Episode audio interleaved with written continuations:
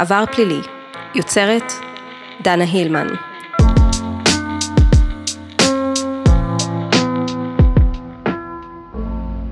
מקרה מלכה לייפר אמור היה להיות, עבור מדינת ישראל לפחות, הליך פשוט של הסגרה.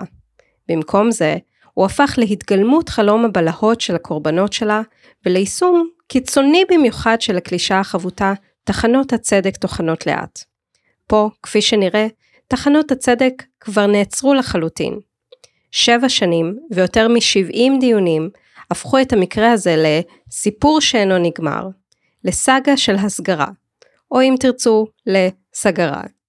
המקרה הזה, למרות שלא נוגע לעבירות שבוצעו בישראל, חושף כשלים מקומיים מאוד וחמורים מאוד במערכת המשפט הישראלית. בסדרת הפרקים הזו ננסה להבין איך נוצרה הסאגה הזו, למה זה לקח כל כך הרבה זמן, מה השתבש?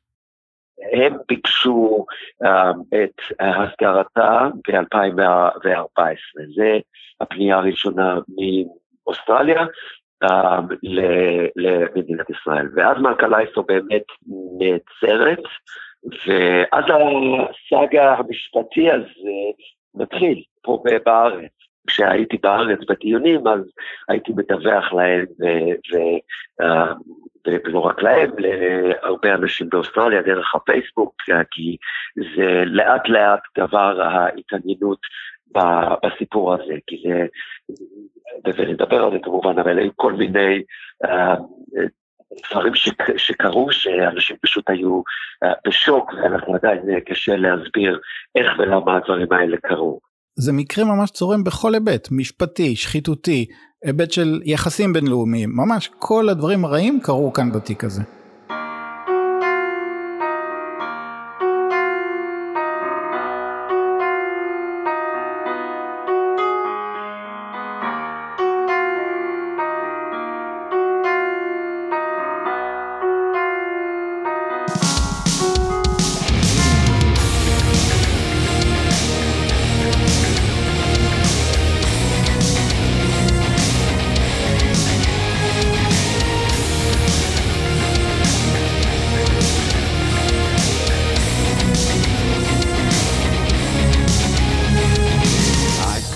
הסיפור של מדינת ישראל מול מלכה לייפר התחיל ביולי אלפיים ושלוש עשרה. אז הגישה ממשלת אוסטרליה באמצעות שגרירות אוסטרליה בקשה להסגיר לידיה אישה בשם מלכה לייפר, אישה חרדית, אזרחית ישראלית, שחזרה לישראל כמה שנים קודם לכן מאוסטרליה. מלכה לייפר, לפי בקשת ההסגרה, צריכה לעמוד לדין על עבירות מין חמורות בקטינות שהיו תלמידותיה בבית הספר של קהילת אדת ישראל, היהודית חרדית בעיר מלבורן. בזמן של רובנו פה בישראל, השם מלכה לייפר עדיין לא אמר כלום, ובקשת ההסגרה לא עניינה יותר מדי אנשים כאן. למאני וואקס, המקרה הזה פתח מחדש את הפצע האישי שלו. מאני גדל בחברה החרדית במלבורן, ונפגע בעצמו מתקיפות מיניות בתור ילד. גדלתי באוסטרליה, בסידני בהתחלה ואחרי זה במלבורן, רוב החיים במלבורן, ו... הייתי בתוך הקהילה של חב"ד, אז אנחנו גרים שם, היינו גרים באיסנקיר בקורפילד, שזה באמת מרכז הקהילה היהודית במלבורן. רק מבחינת מספרים באוסטרליה יש כ-מאה ועשרים אלף יהודים, חלקם ישראלים, ממוצא ישראלי, אבל במלבורן וסידני יש כ-חמישים שישים אלף בכל אחד, והשאר הקהילות יותר קטנות בשאר רחבי אוסטרליה. אני גדלתי בעולם החרדי, ואני אישית עברתי את החוויה של תקיפות מיניות על ידי שני אנשים בתוך הקהילה החבדניקית שונה, והדבר הזה הושתק להרבה שנים. אני ניסיתי לערב את המשטרה ואת הרב הראשי שם של חב"ד, וכל הדברים האלה לא היו מספיק ראיות, ואז הנושא הזה הושתק עד כמה שהם יכלו להשתיק את זה, ואז כיום אני ארבעים וארבע, אז אנחנו מדברים על התקפות מיניות, זה היה בסוף שנות ה-שמונים, זה קרה לי. לימים, מאני הפך לפעיל בקהילה היהודית באוסטרליה. ב-אלפיים ואחת עשרה הוא היה סגן נשיא הקהילה היהודית באוסטרליה בארגון שנקרא בקצרה E C A J.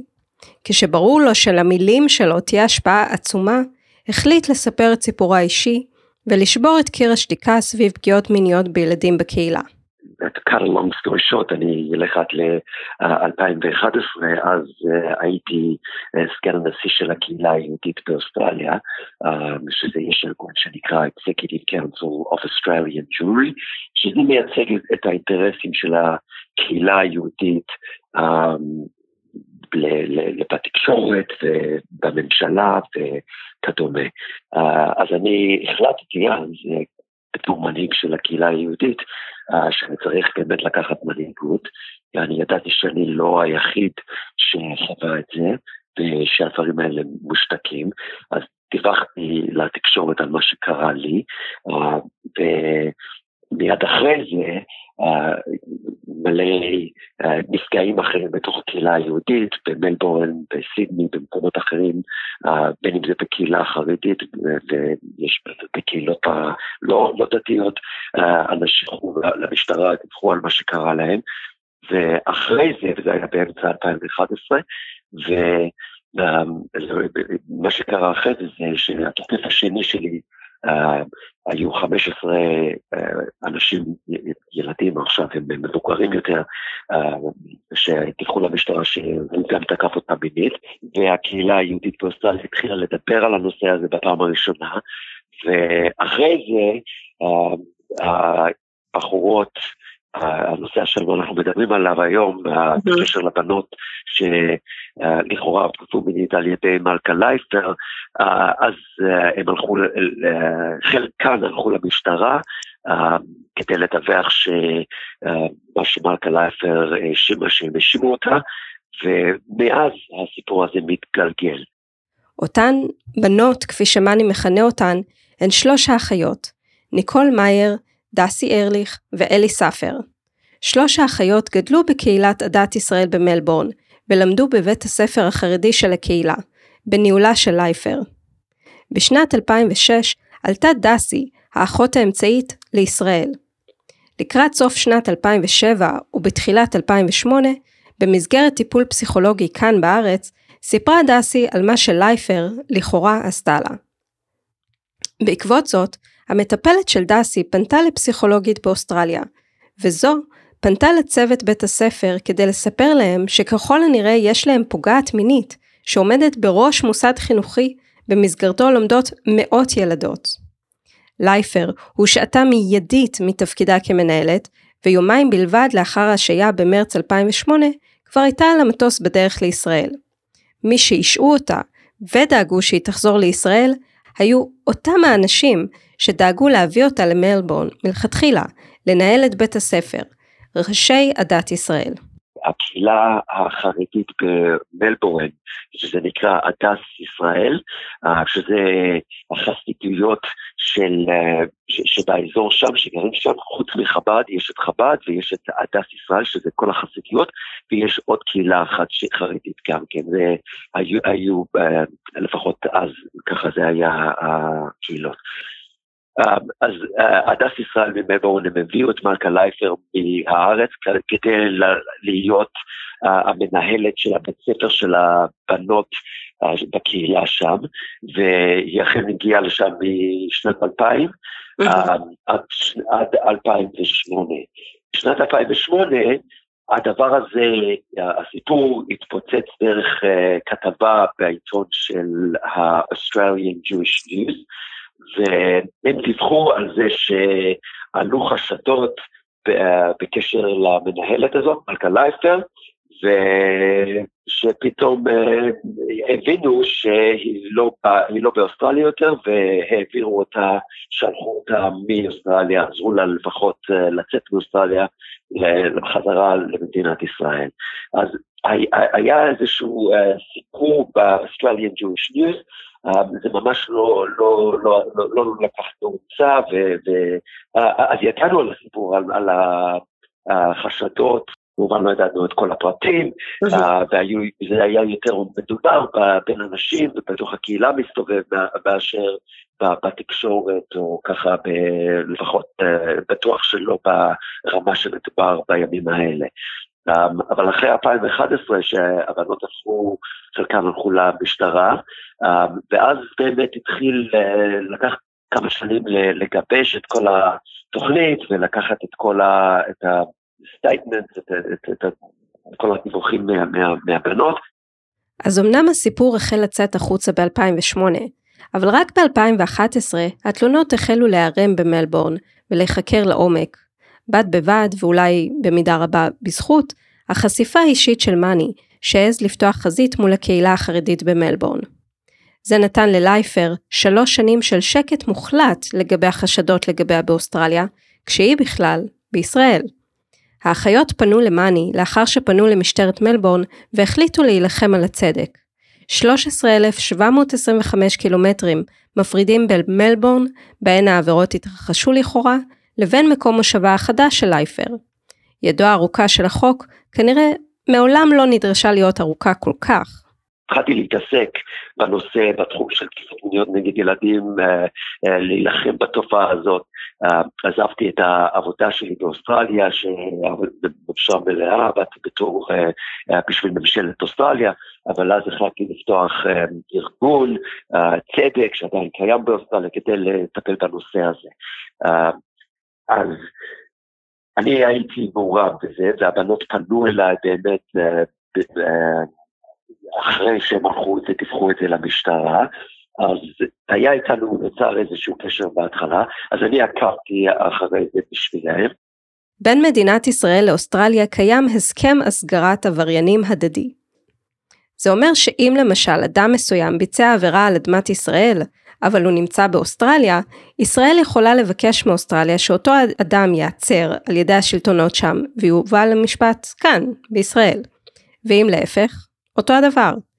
ביולי אלפיים ושלוש עשרה ממשלת אוסטרליה הגישה בקשה להסגיר לידיה את מלכה לייפר, שנמצאה באותו הזמן, ועדיין נמצאת בישראל, כדי להעמיד אותה לדין בגין ביצוע עבירות מין חמורות.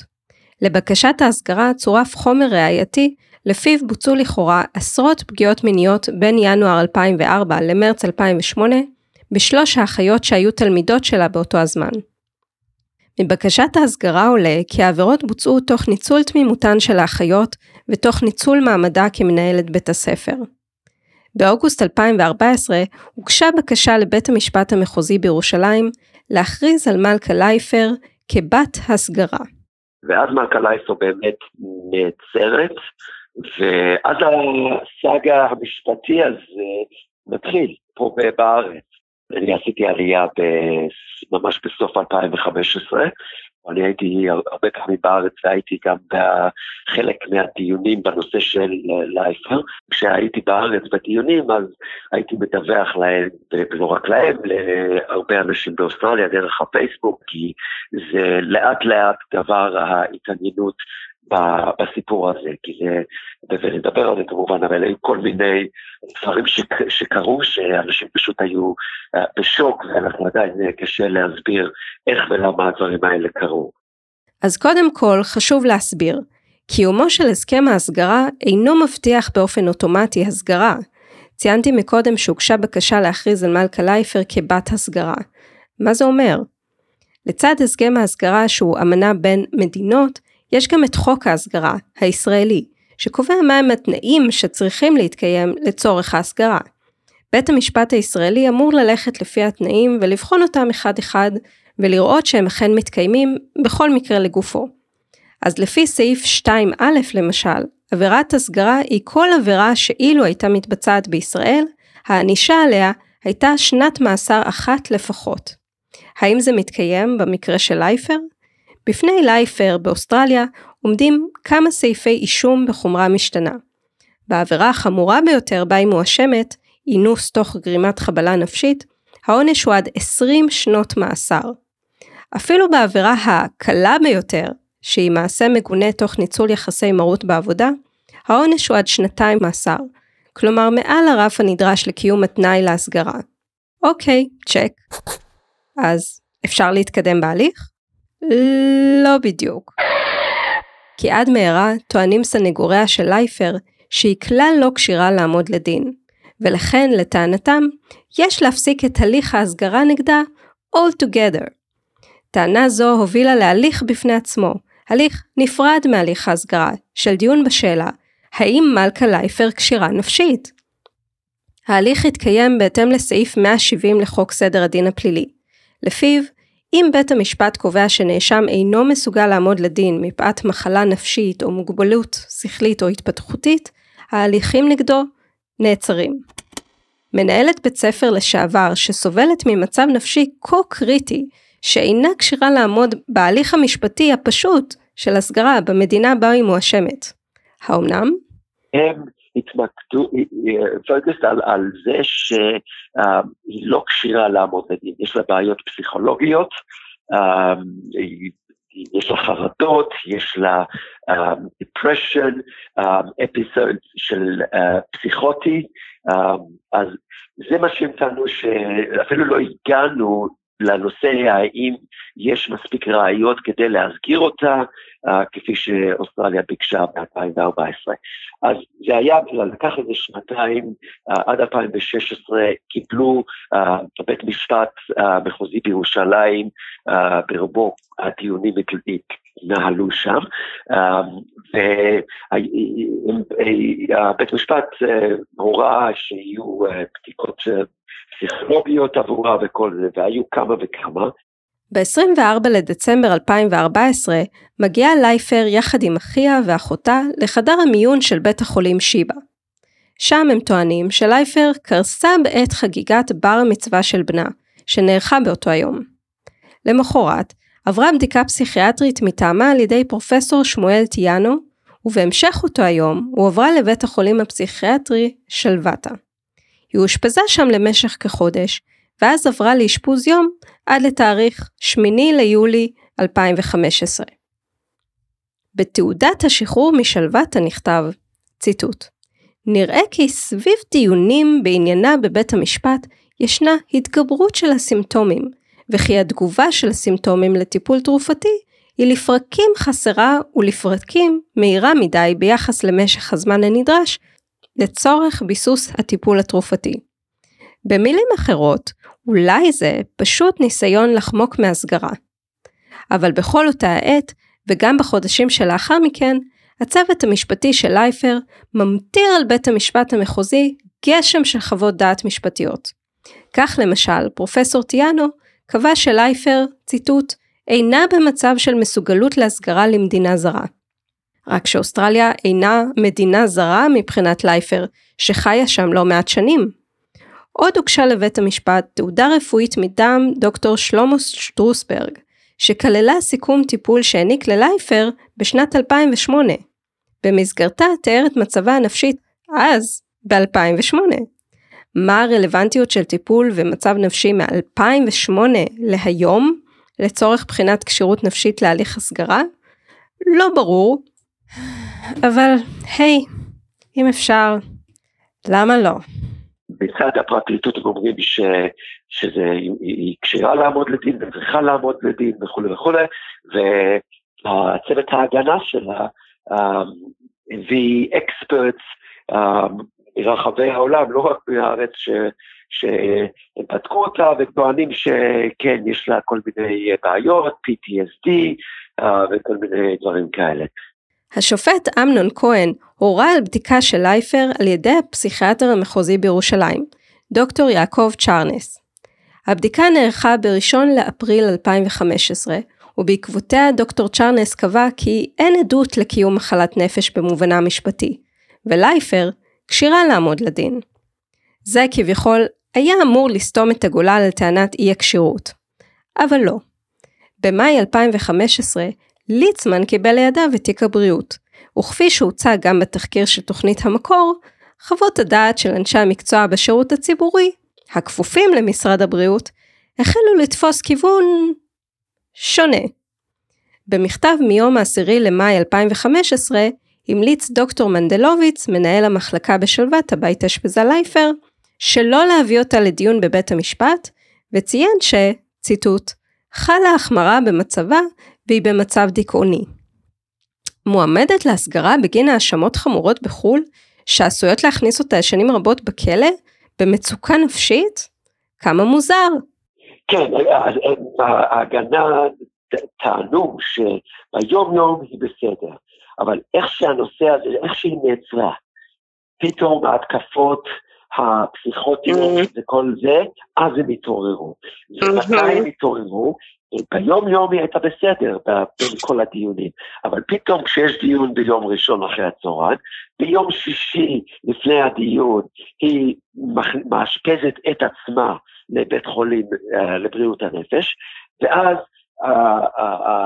צוות ההגנה שלה, אני הייתי שם מלא פעמים, מגיעים ואומרים, כבוד השופטת, הקליינטית שלנו מלכה לייפר, ממש עברה כל מיני קשיים בימים האחרונים, הייתה עד כדי כך שהיא אשפזה את עצמה, והיא לצערנו לא תוכל להגיע היום. ויום שני, מסתבר אחרי הדיון, היא מוציאה את עצמה מהאשפוז האישי הזה. וזה קרה כמה וכמה פעמים. אז הם מנסים לטעון, נכון, היא לא כל הזמן אה, כמו שק אה, פטיידה, שפשוט היא לא יכולה לזוז.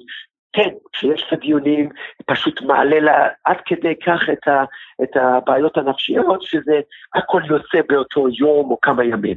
אבל ביום יום, כן, היא יכולה מסוגלת להתקשר לטלפון, לעשות סידורים וכל זה. אנחנו אף פעם לא הבנו איך, הדבר הזה, איך הנושא הזה, איך היא הצליחה לכל כך הרבה שנים, לכל כך הרבה דיונים, לכל כך הרבה פסיכיאטרים ו-other experts, איך היא הצליחה לדרבן את כולם, ממש לעשות צחוק מהפרויסס הזה. בין התשיעי ליולי אלפיים וחמש עשרה, לשישי לאוגוסט אלפיים וחמש עשרה, לייפר התאשפזה בבית החולים תל השומר, בשל החמרה פסיכוטית. והשופט אמנון כהן הורה לערוך בדיקה פסיכיאטרית נוספת על ידי הפסיכיאטר המחוזי. בשלישי לינואר אלפיים ושש עשרה הוגשה חוות הדעת שלו, לפיה חלה החמרה במצבה של לייפר מאז הבדיקה הקודמת, וכעת היא בגל פסיכוטי. מחלתה הנפשית, קבע דוקטור צ'רנס, מונעת ממנה להבין את מהות הליכי המשפט. ב-עשרים ושניים לפברואר אלפיים ושש עשרה שוב הורה השופט אמנון כהן לערוך בדיקה פסיכיאטרית, נוספת על ידי הפסיכיאטר המחוזי, ולקבל ממנו חוות דעת על מצבה הנפשי של לייפר. לייפר הושפזה בצו הסתכלות בבית החולים איתנים, בין העשרים ואחד לעשרים ושתיים למרץ אלפיים ושש עשרה. דוקטור גבי לובין מבית החולים ודוקטור צ'רנס קבעו בחוות הדעת שלייפר נמצאת במצב פסיכוטי פעיל, ולא מסוגלת לעמוד לדין. בית משפט החליט שהולך לשחרר את לייפר, לפחות לכמה וכמה שנים, אני לא זוכר בדיוק את המספר, אבל כל חודש היא צריכה ללכת לטיפול פסיכיאטר, וכל חצי שנה איזשהו כמה צוות פאנל של פסיכיאטרים צריכים to recommend, להביא לבית משפט האם חל שיפור במצבה והאם היא תוכל לעמוד לדין. וככה זה התמשך. בשני ליוני אלפיים ושש עשרה הורה השופט אמנון כהן על הפסקת ההליכים נגד מלכה לייפר, לאחר שקבע שהיא אינה מסוגלת לעמוד לדין. ואז, או אז, יותר ויותר אנשים התחילו להכיר את המקרה של מלכה לייפר, האישה שנראה שהצליחה לחמוק מידו הארוכה של החוק. אני לא יודע לשים את האצבע במדויק, אני חושב שזה היה בסביבות שנת אלפיים ושש עשרה ככה, כשהוחלט בבית המשפט המחוזי שהיא לא כשירה נפשית לעמוד למשפט, אז ככה התחיל לקבל כותרות ראשיות, גם בארץ, גם באוסטרליה. לא הכרתי אז את פרטי המקרה לעומק, אבל כבר אז זה היה נשמע מופרך, הטענה שהיא לא כשירה נפשית. כי כדי לנהל בית ספר, אני חושב שצריך כישורי חיים, וצריך עמידות, רזיליאנס, לא, לא מעטים. אני חושב שבין ניהול בית ספר לאי כשירות נפשית עובר מרחק גדול מאוד, לכן המקרה הזה מאוד מוזר. זה עופר זליג, הוא ישראלי שגר במלבורן. אני גר עם המשפחה שמונה שנים ברוטו במלבורן, עם שנה בארץ באמצע. אני מתכנת, זה הדיי ג'וב שלי, אבל אני גם פודקסטר חובב, ויש לי את הפודקאסט Out of Memory עם שותף. יש לי חיבה מיוחדת לעולם המשפט, שבעקבותיה למדתי משפטים בעשור הקודם. יש כמה משפטים מתוקשרים, שעקבתי אחריהם מקרוב מאוד, כמו המשפט המפורסם של חיים רמון, שנכחתי בדיוני ההוכחות שלו. לאופר יש הרבה לומר למקרה הזה מנקודת המבט שלו כישראלי שחי במלבורן, וגם למני, שגדל בקהילה החרדית במלבורן ועלה לישראל. מי הגורמים שמסייעים למלכה לייפר? חוות דעת פסיכיאטריות פרטיות זה עניין די יקר. כל חוות דעת יכולה לעלות אלפי שקלים, אפילו עשרות אלפי שקלים. מי מממן את עורכי הדין היקרים בכל ההליכים והערעורים? באיזה שלב וכיצד מבינים שהיא למעשה מתחזה? ומי ישים סוף לסאגה המשפטית הזו, אם בכלל? בפרק הבא. תסגירי אותה, תביאי אותה אלינו למשפט צדק במדינה שבה נעשו לכאורה העבירות האלה. ואנחנו, כפי שאמרתי מקודם, לא הבנו איך היא מצליחה ממש להמשיך את, ה, את ההזיה הזאת. ובסופו של דבר, אני זוכר את הימים שהסיפור הזה התפוצץ, שליצמן מעורב, לכאורה מעורב בפרשה. וזה בשבילנו, הסימון נפל בשביל הרבה מאיתנו, האלה שעקבנו אחרי הסיפור הזה מקרוב, ואז הבנו איך הדבר הזה יכול לקרות, מאיפה המימון יכול להגיע, כי יש כל כך הרבה אינטרסים. אני דנה הילמן, יוצרת וכותבת עבר פלילי. תודה רבה למני וקס ולאופר זליג, הם המשיכו ללוות אותנו גם בפרק הבא. זה היה הפרק הראשון לעונה השלישית של עבר פלילי. פרק ההמשך צפוי ממש בקרוב, או שהוא כבר יצא, תלוי מתי אתם מאזינים לזה. ודאו שאתם רשומים לפודקאסט על ידי כפתור הסאבסקרייב. אם אהבתם את הפרק ואתם נהנים מהפודקאסט, תנו לו דירוג של חמישה כוכבים ורשמו מספר מילים באפל ריוויו או באפליקציה דרכה אתם מאזינים כרגע. ספרו לחברים על הפודקאסט ואמרו להם להירשם. את עבר פלילי ניתן למצוא באפל, ספוטיפיי, קאסטבוקס, פודקאסט אדיקט ובכל אפליקציה מוכרת להזנה לפודקאסטים. אתם יכולים לתמוך בפודקאסט על ידי הפיכה לפטרונים. לינק לעמוד הפטריון תמצאו בהערות הפרק. עכשיו שימו לב, מה שהיה בעבר הבלוג שודרג לאתר של ממש, כן כן, עם כל הפרקים, הפרק הזה למשל כבר שם, ותמצאו שם רשומות נוספות והרבה תוכן נוסף שפשוט אין לי איך להכניס לפרקים. כתובת האתר הרבה יותר פשוטה מבעבר, זה עבר, A-V-A-R, מקף אמצעי פלילי, פי אל וואי אל וואי נקודה קום. עבר, מקף, פלילי, נקודה קום. את הקבוצה אני בטוחה שאתם כבר מכירים, אבל אם במקרה פספסתם, ישנתם, הייתם בכלא באותו הזמן, אוקיי, פשוט חפשו בפייסבוק, עבר פלילי, מדברים על פשע אמיתי, ותגיעו אליה. שימו לב שעל מנת להצטרף צריך לענות על שאלות ההצטרפות, ולאשר את כללי הקבוצה. חוק וסדר, פיפול, חוק וסדר. אנחנו נשתמע בפרק הבא, בפרק ההמשך על סאגת ההסגרה של מלכה לייפר. עד אז, המשך יום צודק לכם.